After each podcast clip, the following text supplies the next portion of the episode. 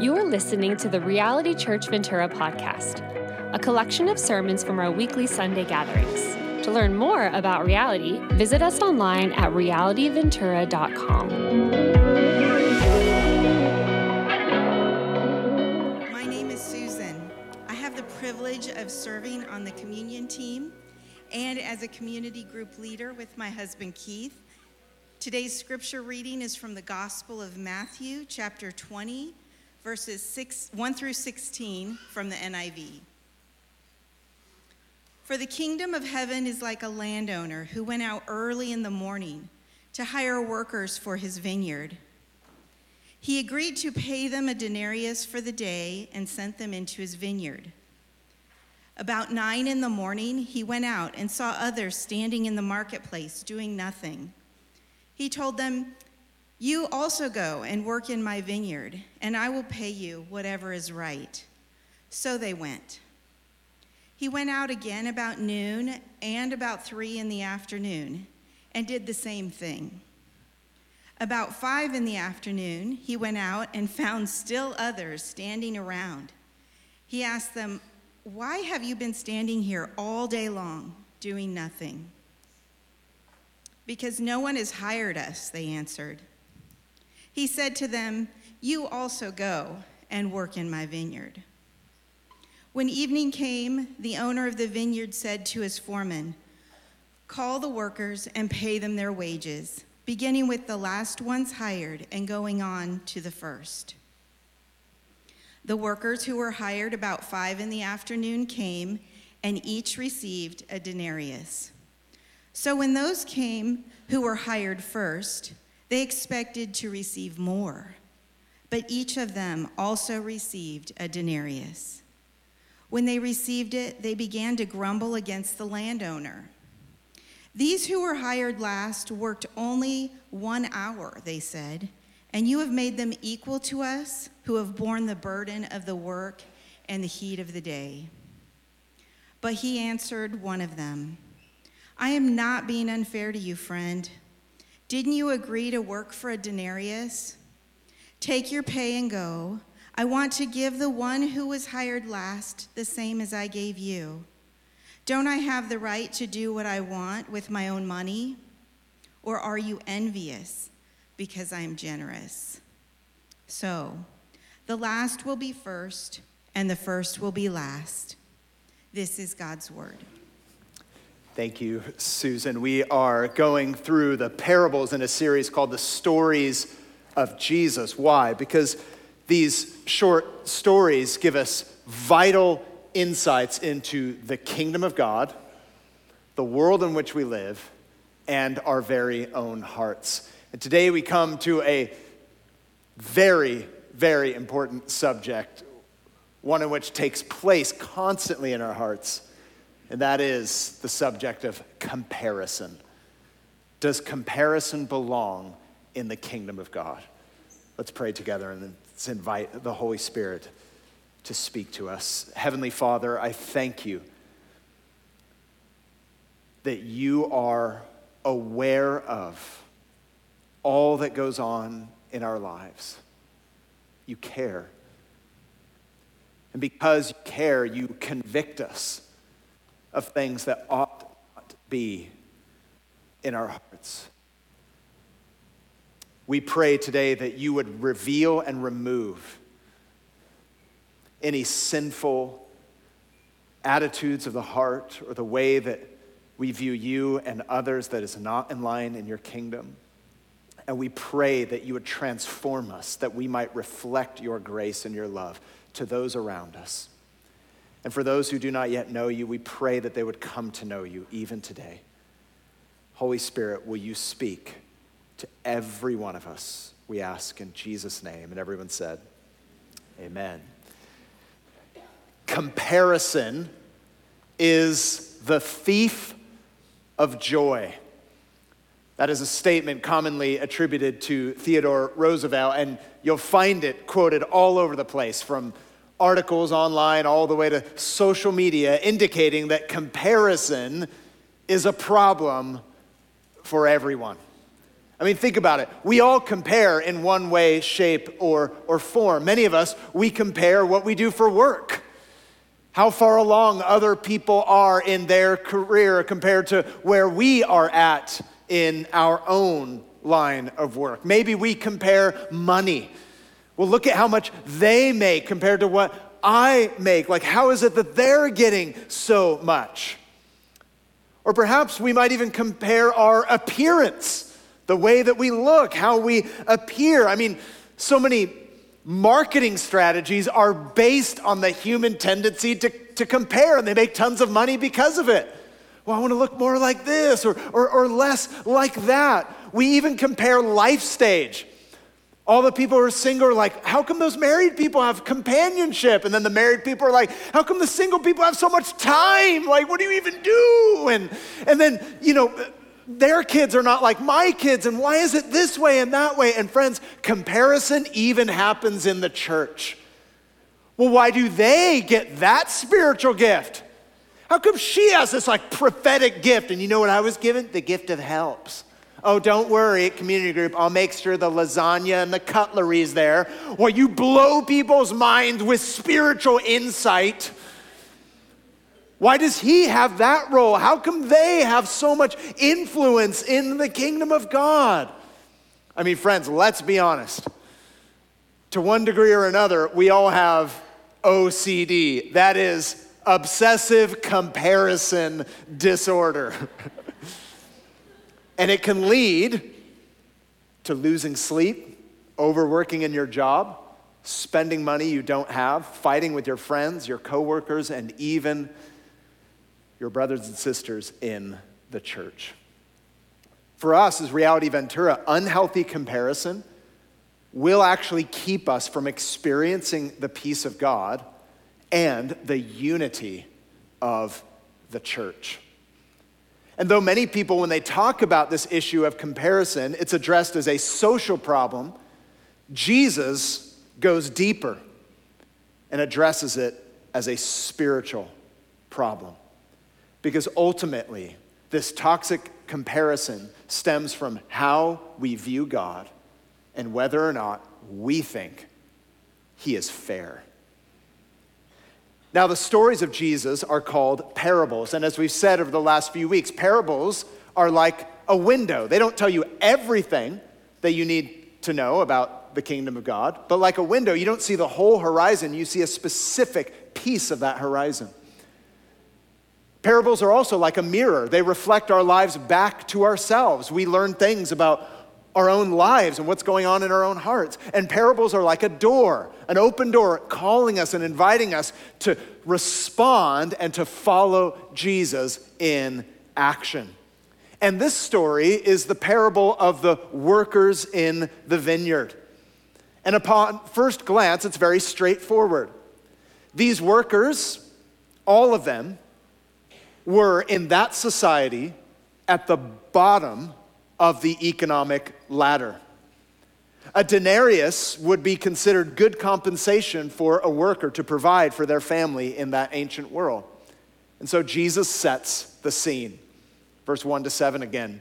For the kingdom of heaven is like a landowner who went out early in the morning to hire workers for his vineyard. He agreed to pay them a denarius for the day and sent them into his vineyard. About nine in the morning, he went out and saw others standing in the marketplace doing nothing.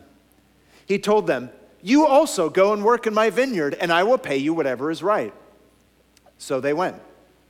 He went out again, and about noon, and about three in the afternoon, and did the same thing. About five in the afternoon, he went out and found still others standing around. He asked them, Why have you been standing here all day long doing nothing?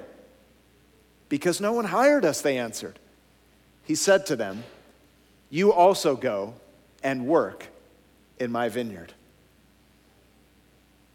Straightforward enough until there is a disagreement about who gets paid what by the landowner. And this story reveals the issue of comparison amongst people and raises a question about God's fairness. Jesus is using us to teach us how the kingdom of God works and how the human heart works.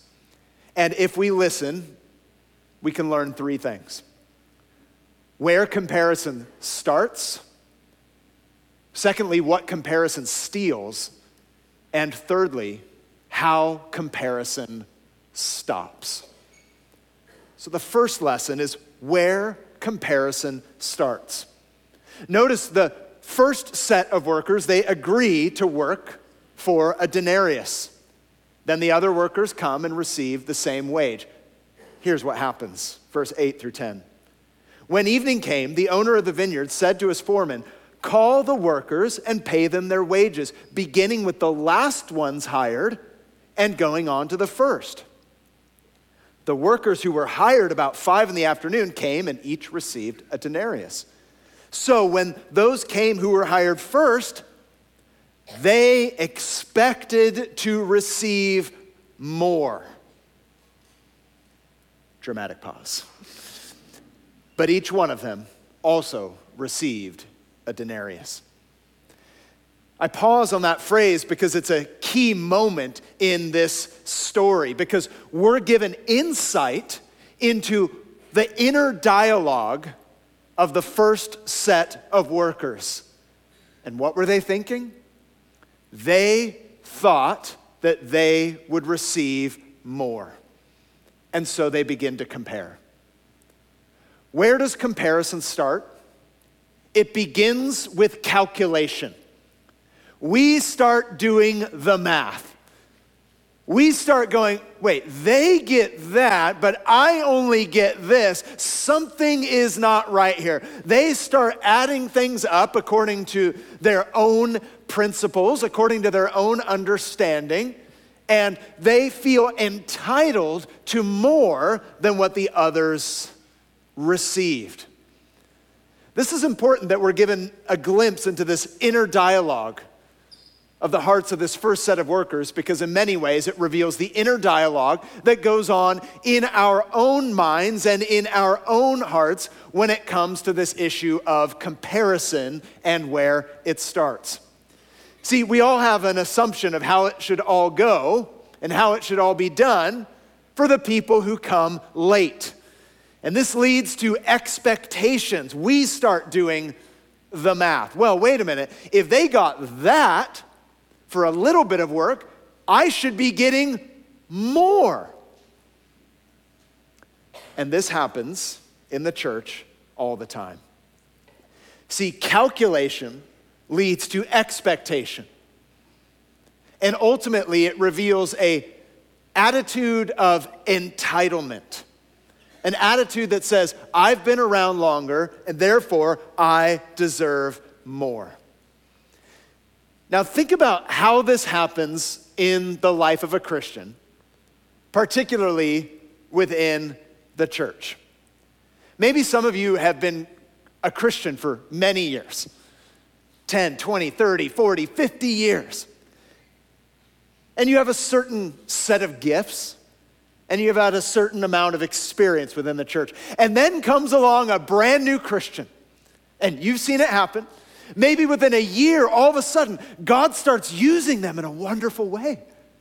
They might even have more gifts than you do.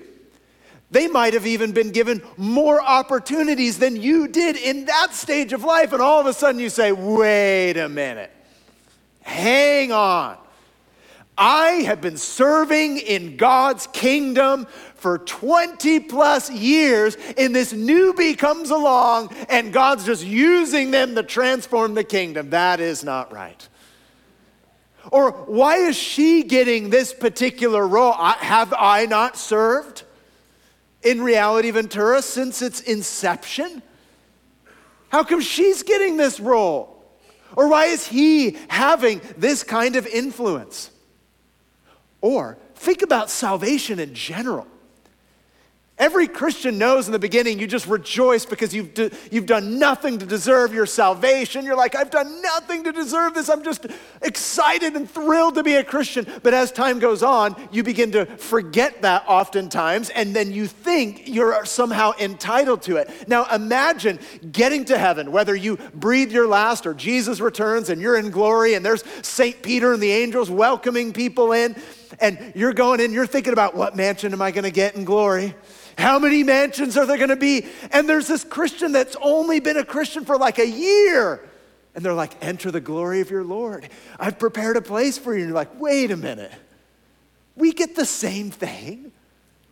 Do you know all the sacrifices I made living life in the kingdom of God? I lived in California for crying out loud. Do you know what it's like to hold the line in California? I want four mansions. But, friends, what about imagine for a moment the thief on the cross, saved in a moment because he trusted in Jesus, and he gets to enter into glory. The temptation for some to think, wait a minute, shouldn't I get more? Bear in mind, this is a parable about how the kingdom of God works. And this unhealthy comparison it starts with calculation. It leads to expectation, which comes from an attitude of entitlement, and then that becomes a competition with other people. They should not have gotten what I did. It's interesting to me that if you read the context leading up to this parable, you'll find that Jesus had just spoken with a young, rich ruler. His story is famous to many Christians. This young rich ruler came up to Jesus and asked him about, you know, entering the kingdom of God and he went away from Jesus sad. Why? Because Jesus was telling him you have to seek God and put him before all of your possessions. But this young man was very wealthy. He did not want to give up what he had, and so he walked away sad. Now, you would think that that would be a moment. If you're a follower of Jesus, and you were around on that day when this whole exchange happens between Jesus and the rich young ruler, you would think it would be a profound moment for reflection and teaching. But then there's Peter. And Peter's the guy, I heard one pastor say, Peter must have had cinnamon socks because his foot was always in his mouth. I'm like, that scans. So there's Peter. The rich young ruler walks away. He wasn't willing to give up his riches. And you know what Peter says? Hey, Jesus, we've given up everything. Literally, that's what it says in the text. Peter's like, oh, that's sad. He walked away. Hey, Jesus, guess who did give up everything? That's right, Peter. right here, Jesus. Hey, who gives up sacrifices like nobody else? Peter. I'm right here. Aren't you glad I'm in your kingdom? Peter seems to immediately compare himself with that man. Now, of course, Jesus responds in love and grace and affirms the importance of putting him first, but also gives a warning to Peter lest anyone start to take pride in their humility. See, Christians can sometimes even compare the amount they sacrifice, right? We like to become lowercase m martyrs. Not capital M martyrs, but lowercase for sure. Like, do you know how much I've sacrificed?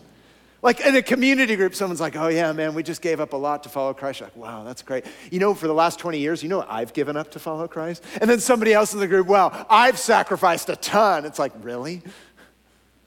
Why are we doing this? Why do we feel the need to do this?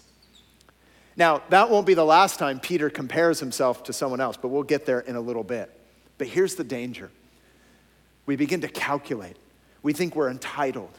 And therefore, we begin to compare ourselves to other people out of our entitlement. And so, the question for you and the question for me, and you need to be honest with God and you need to be honest with yourself. Where are you tempted to be entitled? In what area right now are you tempted to compare yourself in a wrongful way? Be honest with yourself, be honest with God. We all want to experience healing in this area. But if we're going to experience that healing, it begins with confession and being honest to God. God, I feel really entitled in this area. I've noticed that I'm constantly comparing myself with these people for those reasons. Be honest about where comparison starts in your heart. And here's why it's so important that you do. Because, secondly, we learn what comparison steals. Where does it start? Comparison starts with calculation in the heart. We have expectations, we feel entitled.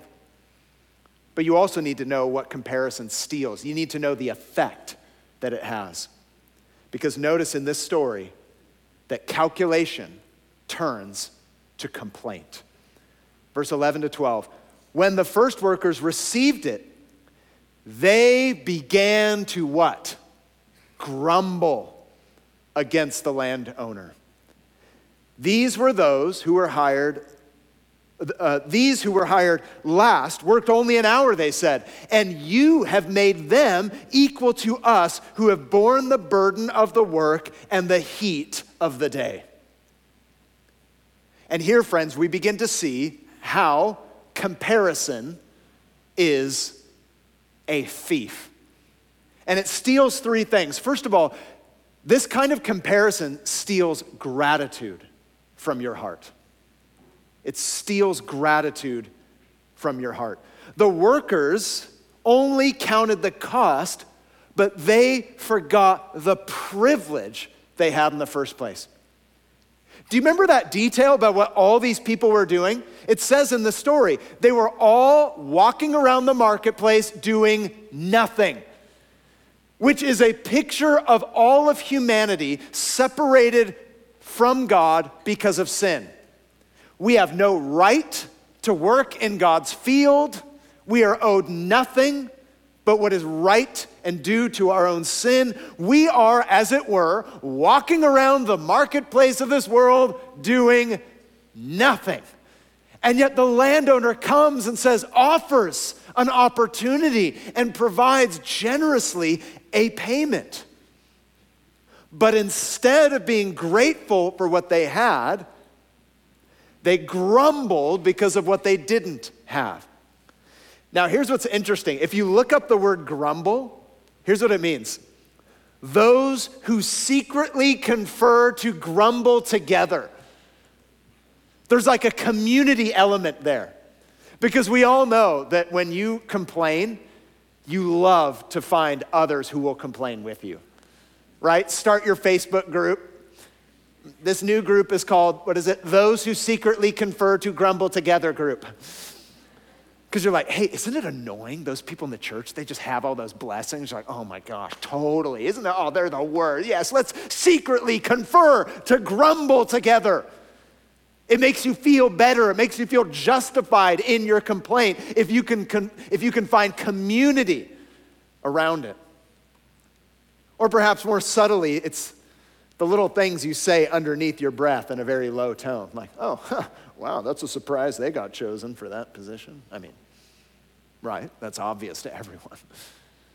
Oh, wow, you got saved. Wow, you're in the kingdom now. You can just come right on in. Wow. It's amazing, isn't it? Amazing grace, as they say. this problem rarely remains with the individual, it spreads like cancer. We want sympathy and validation and concern for our situation, but we don't think about others. See, some of us may remember a period of time where you served in the church with just sheer joy and gratitude. Some of you are like, yeah, that was a long time ago. You're like just thrilled to even have an opportunity. And then over time, your love grows a little cold, perhaps because of comparison. Well, I served the Lord and, you know, life got harder. This person, they serve Jesus for like two minutes and they get like a million blessings. I'm like, I don't get it. And it turns into a complaint. Comparison steals gratitude from our heart. But comparison is also a thief in that it steals good from other people it keeps you from blessing them. So it steals gratitude from our hearts and it steals good from others. We don't acknowledge the blessings that God has given to others when we're living in this comparison game. We might even be tempted to withhold good from them. We might even go so far as to point out fault within them. And so, what begins to happen when we allow this comparison to exist in our hearts and within the kingdom of God is we substitute a relationship with God for a job of judging other people's blessings. You become like a chief blessing officer. You're like, oh, yeah, that, no, that's grossly inappropriate for your level of like maturity and whatever. You should not have that blessing. We're not focused on what we get from God, we're critiquing the blessings that other people have. And therefore, we don't have compassion for others. Instead of loving them in the way that God desires, we're focused on ourselves. But this thievery goes deeper still. It steals gratitude from our heart, good from others, but most importantly, this kind of comparison steals glory from God. It steals glory from God because we determine by our own values what is right in an attempt to bring God down to our level. And instead of thanking Him for what He has given to us, we accuse Him for what He's given to others. And so instead of reflecting Him, we begin to resent Him. See, this is why in the Bible, complaining and grumbling is condemned all over the place because it keeps us from acknowledging God's blessings. And it all comes from pride. See, this thief called comparison has an employer, and it's called pride. It's that attitude of entitlement. And it results in bitterness, strife, jealousy, envy, covetousness. In many ways, one of the reasons why we're obsessed with comparing ourselves to other people is because that's how we determine our worth. If I have more in this culture than someone else, I'm worth more. In whatever area, it could be appearance, it could be money, I don't care what it is. We all do it in one way, shape, or form. And if we have more, we feel worth more. But if we have less, we feel worth less. That's why it stings. We're getting our, our sense of value and dignity from this. And that's why it's such a, such a game. And the devil would love for us to play off of one another. When, when, when you've got all the blessings, you're like, wow, I'm just, I'm just blessed. And oh God, I thank you. I'm not like that person who's just struggling all the time. Like, what a miserable existence, you know? Or on the flip side, you see other people who have more, and you're like, well, I must be worthless. It's horrible. But the problem is when we are comparing ourselves with others in the kingdom of God, you are assuming that they are supposed to be a better or worse version of you, when in fact they are not. All of us were created by God and for God. He has a very unique plan for every single one of you. And so he gifts you according to his good will. When you read about the spiritual gifts in the New Testament, they're not given to us in equal measure, like you get prophecy and you get prophecy and you get prophecy and you get prophecy. They're given according, we're told, to the will of God. God is in charge, He has a strategy, and He blesses us in accordance with His will. Sadly, we're all looking around when we should be looking up. We should be looking at Him. Our gaze should be fixed upon Him, and we should be asking Him, God, what is it that you want for me, and what is it that you're calling me to do, instead of comparing ourselves with what others have and what, what others are called to do? This happened amongst the disciples all the time. Yes, particularly with Peter. One of my favorite stories in the Gospel according to John is that moment where the resurrected Jesus has breakfast by the sea. Isn't that just, just think about it, just pause. Isn't that amazing? Jesus is risen. What do you want to do, Jesus? Let's get breakfast by the water. You're like, love it. I'm here for it. And it's all the more beautiful because it's that moment when Peter, who had famously denied Jesus before the cross, is then restored by Jesus. It's beautiful. And as the disciples are there and Jesus is reminding them of the mission, he begins to speak to Peter. about his mission, what he's called to do, and how he's going to have to endure suffering. And in classic Peter fashion, you know what he does? In John 21, verse 21, when Peter saw John, he said to Jesus, Lord, but what about him? What about this man? Speaking of John. And Jesus said to him, If it is my will that he remain until I come, what is that to you? You follow me.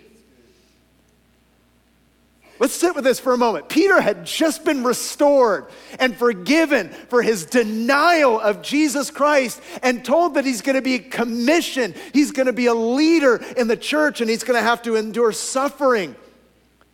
But instead of expressing gratitude for the gracious way in which he had been restored, or even asking how he might be fruitful in it, he immediately asks about someone else. What about John? You didn't say the same thing to John. Tell John he's going to suffer. I want John, you need to suffer. It might be that Peter wanted to compare callings. Maybe he wanted to compare the amount of suffering they would endure. In any case, Jesus saw it necessary to correct Peter. And the way that Jesus corrected Peter in his comparison game is the same way that Jesus corrects you and me. He, he corrects us by drawing our attention back to himself. Jesus says, What if I want John to live forever? What if I wanted him to fly? What is that to you? You follow me. We've been looking around and we compare, and Jesus says we need to look up. Peter's question captures our tendency to compare, and when we do, it steals gratitude from our hearts, good from other people, and glory from God. That leads to the last thing how does it stop? Where does comparison start? It starts with calculation according to human standards. What does it steal? It steals gratitude from our hearts, good from others, and glory from God. But how does it stop? Well, we get our answer in the response of the landlord and how his motivation and decisions reflect the very heart of God and his kingdom. And so the landlord finally answers in verse 13 to 16. But he answered one of them I am not being unfair to you, friend. Didn't you agree to work for a denarius? Take your pay and go.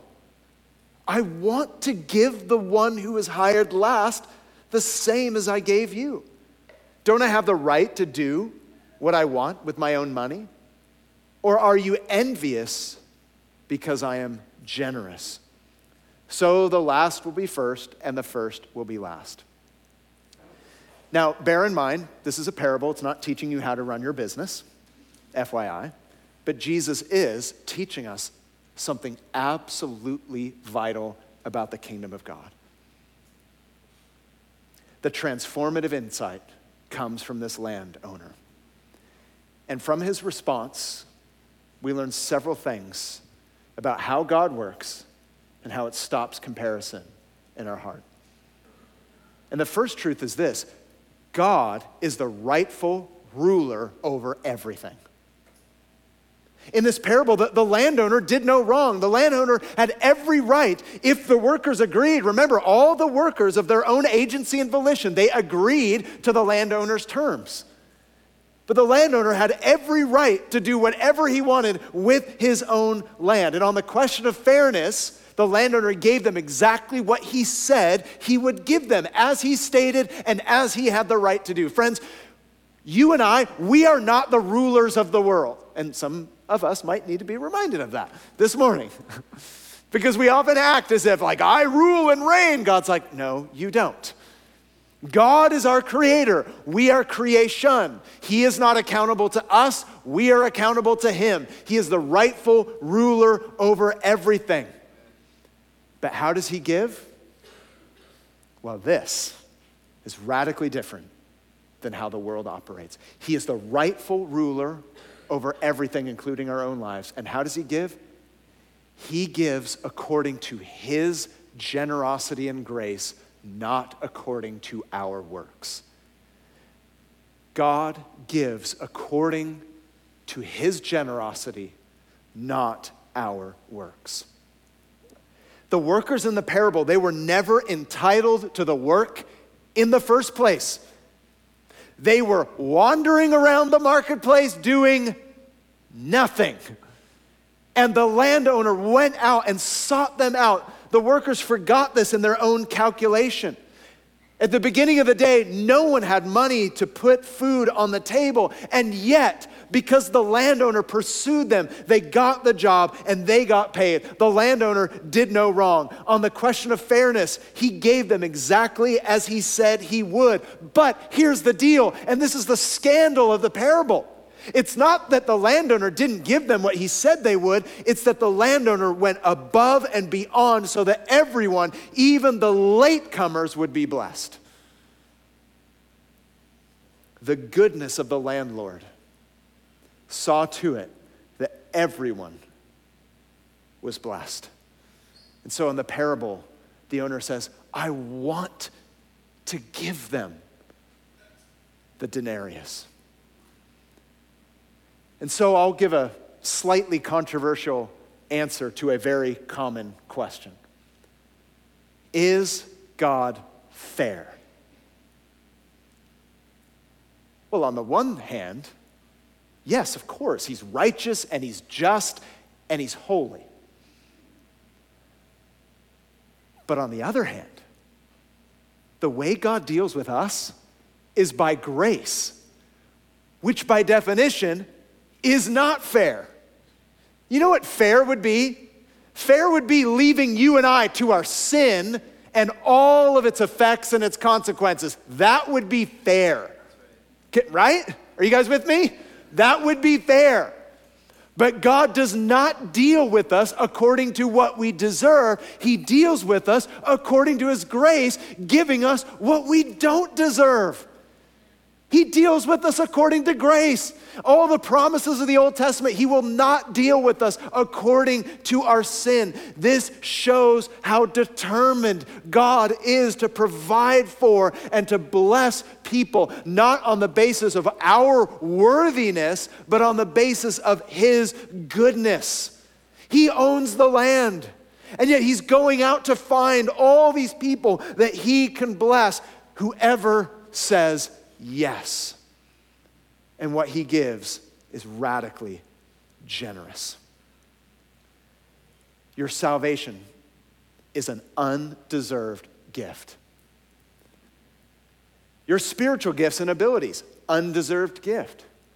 Your influence in the kingdom of God, the, the, the particular blessings that He gives you in life, they all come from the generous, gracious hand of God. This should kill off entitlement in all of our hearts. Now, some of you are like, okay, I understand his gifts are given to me by grace, but do they come with a gift receipt? Because I'd like to do an exchange. Doesn't work like that. God blesses you and gifts you for reasons that may be obscure to you now. But, brother or sister, let me tell you that when you are in heaven and you see things then as God sees things now, you will applaud him for his wisdom. Oh Lord, you only gave me this thing, and you put me in that position, and, and you placed us in that town, in that house with those people. And at the time I didn't like it, but now, from the perspective of glory, you work all, you do everything right. Do you know the Bible says we're going to get to the end and, and we're going to say, God, you did everything right? it may not seem that way to you now, but friends, we serve a good, infinite God. And He deals with us according to His grace and His infinite wisdom.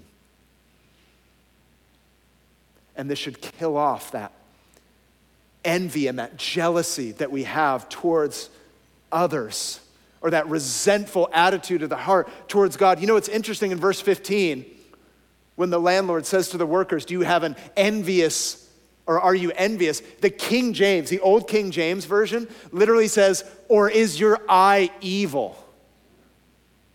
Oh, that's sharp. Or is your eye evil?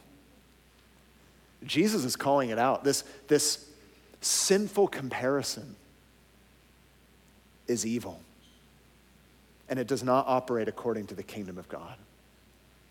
We are to be careful when it comes to being angry for the blessings that God has given to others because we forget the very basis of our own salvation, which is grace and nothing but grace. So, let me give you four brief ways that you can kill comparison in your life. They're easier said than done. The first, as we learn from this parable about the character of God and his kingdom, first, affirm the good that God has given to others. When you're tempted to envy or to be jealous of someone or compare yourself to other people, affirm the good that God has given to them. And here's a fun one. Secondly, immediately pray that God would bless them more. Oh. Hey, just try it today. When you're gonna compare yourself or you're envy or you're, you're, you're jealous, just try praying that God would bless them even more, and you'll discover how hard it really is. Oh, you've got that. Wow, it's amazing. It's so good. oh, Lord, I just want to pray you'd give them a half of a double portion more. I mean, a, a double portion. Yes, that, that's right, a double portion. And then, third, support them if you're able. How, how can I help? Can I be a blessing to you? And fourth, gladly take the lesser place to do so. Gladly. I will lower myself. I love seeing within the church body saints who have been walking with Jesus for decade after decade, and I just see a willingness for them to do anything for the kingdom of God. For someone who's a brand new Christian or a, or a seasoned saint or, or just any task that they're, they're asked to do, as long as they're gifted and able to do it, I love that attitude of humility because in it I see Christ. Because along with those four practices, or I should say rather, underneath it all, what motivates you and what ultimately kills off comparison is seeing Jesus himself, who he is, and all that he has done for you. Because everything we have is an undeserved gift. If that's your attitude, if you understand everything you have is an undeserved gift, it will kill off comparison in your life. And what strikes me about this parable is that the way the landlord speaks to ungrateful workers is mind blowing. Did you notice that when the workers were complaining against the landlord, what did the landlord call them? Friend. The landlord calls the ungrateful workers friend. If that's not grace, I don't know what is. But it's a picture of the gospel. Jesus Christ, the ultimate landowner, with all the riches and the right to rule and reign, comes down to ungrateful people like us who are wandering around in the marketplace of this world doing nothing, calling us friend. And he himself lowered himself and made himself a servant of all. And he was rejected and treated as a criminal, crucified on a cross for my sin and for your sin to take on the penalty that we deserve so that we would be richly provided for from here to eternity. When you look at the cross, you not only see that God is just, but more than that, that He is merciful, He is gracious, He is loving. You have not received what you deserve, and today we should celebrate that. Instead, we have received grace. So instead of despising it, let us receive and rejoice in it. And when we see Jesus doing that for us, it makes us say, I want to reflect him to this world. I want to reflect him to this world. Because Jesus, who was ultimately first, made himself last so that you could enter in to his kingdom. So the way that you kill off comparison in your heart is by putting Jesus the servant of all and the King of kings, first in your heart, knowing that he deals with you according to his goodness and grace. And it changes everything. When you're wrestling with envy and comparison. It changes your questions from, why did you save those people? to, why do you save anyone at all? It changes the question from, why did you give that to them?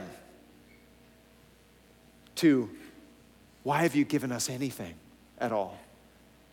And the answer is always grace, grace, grace. You are saved by grace. You will be sanctified by grace. And you will be glorified by grace.